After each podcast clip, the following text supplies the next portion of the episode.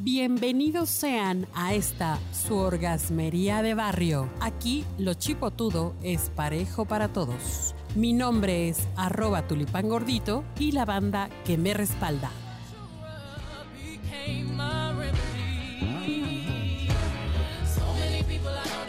Hola queridos orgasmeros, orgasmeras. Os vamos a hablar ahora de algo que seguramente nunca les ha pasado por la mente. A menos que, como dice, como dice una película, a menos que ustedes estén en esa situación. Y me acompaña Patricio Chávez, arroba Chávez de Paz en Instagram. ¿Cómo estás? Muy bien, gracias. Y también me acompaña Camilo eh, Ayala, que lo encontramos en arroba Camilo Aymen en Instagram también. Hola a todos. Bueno, vamos a hablar de sexualidad en las personas que tienen una condición de discapacidad. Y es que eh, recordaba yo una, una situación en alguna en algún taller al que fui, en alguna alguna formación, ya saben, de esas formaciones donde todos somos amigos y terminamos siendo todos muy amados y ay, todos, somos iguales. Todos somos iguales y estamos muy contentos. Había dos personas con discapacidad eh, motriz en aquel entonces.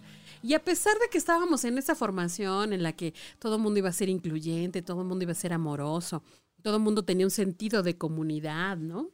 De todas maneras se nos olvidaban esas personas. Ahora piensen, imagínense que esas personas también quieren tener sexo.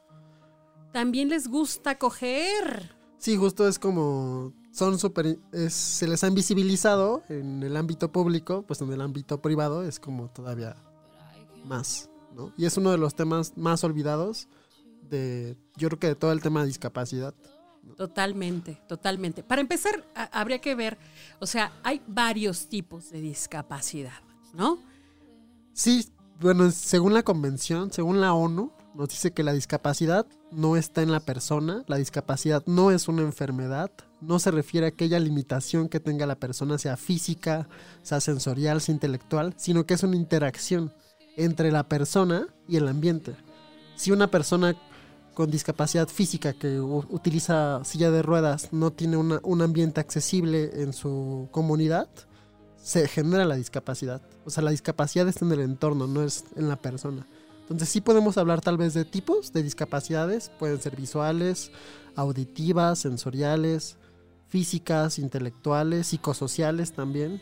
Claro. Este este, pero la discapacidad no está en la persona o no es la enfermedad o la limitación que la persona tenga, no es una enfermedad.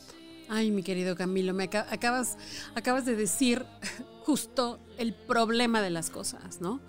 Eh, alguna eh, de mis alumnas decía eh, o hizo su investigación ahora que estuvo estudiando trabajo social sobre cómo los propios padres le ponían las limitaciones a los hijos con discapacidad.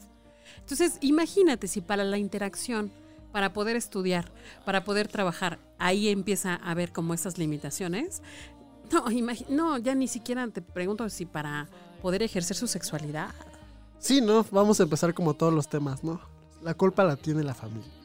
no, pues es un tema obviamente muy complejo, pero la familia tiene mucho que ver, ¿no? Y en el caso de las personas con discapacidad, creo que uno de los principales problemas es la que se piensa que son niños eternos, ¿no? Exacto. Me refiero más a discapacidades intelectuales, ¿no? Los infantilizamos por completo, ¿no? Ajá. Una persona con una persona joven con, con síndrome de Down de 20 años y que se, se, le sigue tratando como un niño, como una niña, y por ende se piensa que nunca, que no tiene un, un derecho a ejercer su sexualidad, que no tiene deseo sexual en sí también. O sea, pero, pero ahí está el punto, negar negar, o sea, no ver las cosas no significa que van a desaparecer. O sea, una persona con síndrome de Down o con, o con una, por ejemplo, em, parálisis cerebral, tiene por supuesto erección, tiene por supuesto sensaciones. Justo. Y entonces, ¿qué vamos a hacer si las tiene? ¿Qué va a pasar? O sea, ¿cómo ayudarles a esa familia a entender que ese es un proceso normal, natural y que pues van a tener que hacer algo? Yo creo que tiene que ver con que la, la familia acepte la discapacidad, porque es como un camino que se va en conjunto, ¿no? Ya de ahí se va trabajando otros temas aparte de inclusión y del tema de sexualidad, que es el tema que se deja como al último, porque es como, de por sí es un tema, hablar de sexualidad en personas sin discapacidad causa problema, pues en personas con discapacidad es como, híjole. Sí, claro. Entonces primero tendríamos que hablar del asunto, ¿no?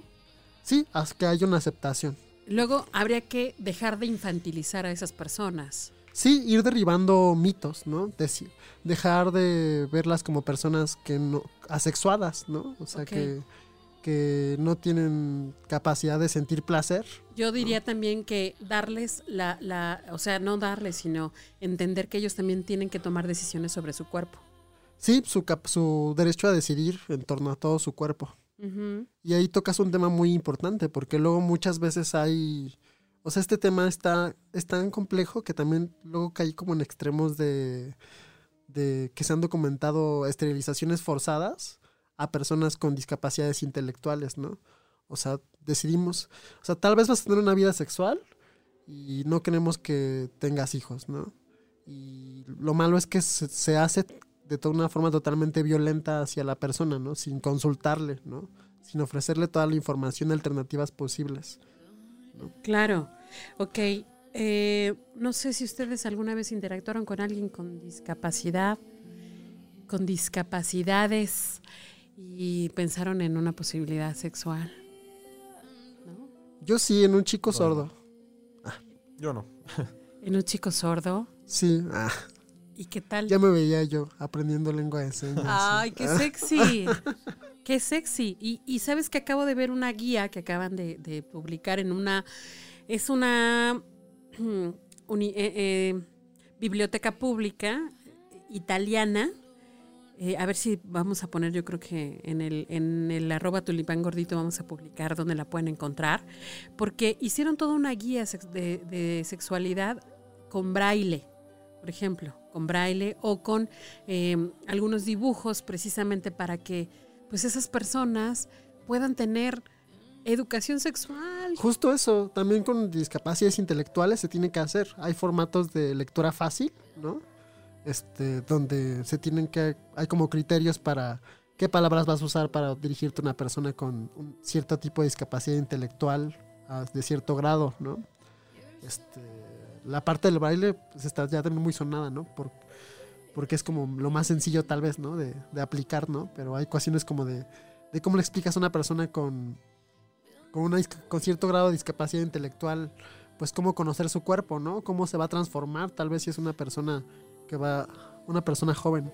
¿no? Oye, sí, si quieres decir algo, Patricia. No, no, estoy escuchando. Además de cuando, recuerdo cuando nos capacitaron para, para poder eh, atender a personas con discapacidad, que decían, ustedes se han de fijar que las personas que andan en silla de ruedas siempre traen una mochilita.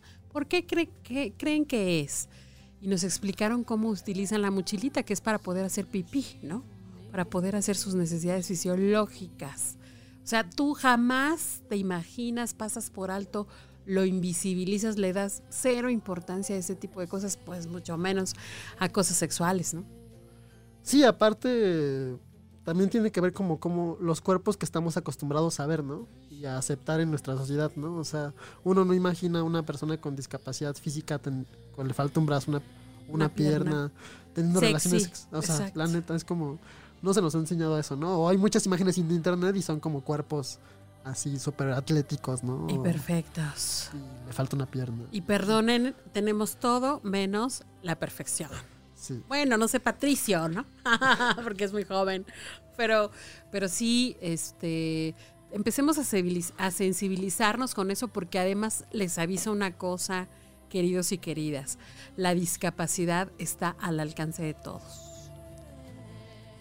Sí, así es. O sea, todos eh, en algún momento podemos vivir una discapacidad, vivir, estar en una situación de discapacidad, ¿no? O sea, y no y tener discapacidad no es, no es usar lentes, ¿no? Porque eso sí es una limitación, pero no funcionas en la sociedad. Claro. Muy bien, pues por favor, más comprensión, más tolerancia, más empatía.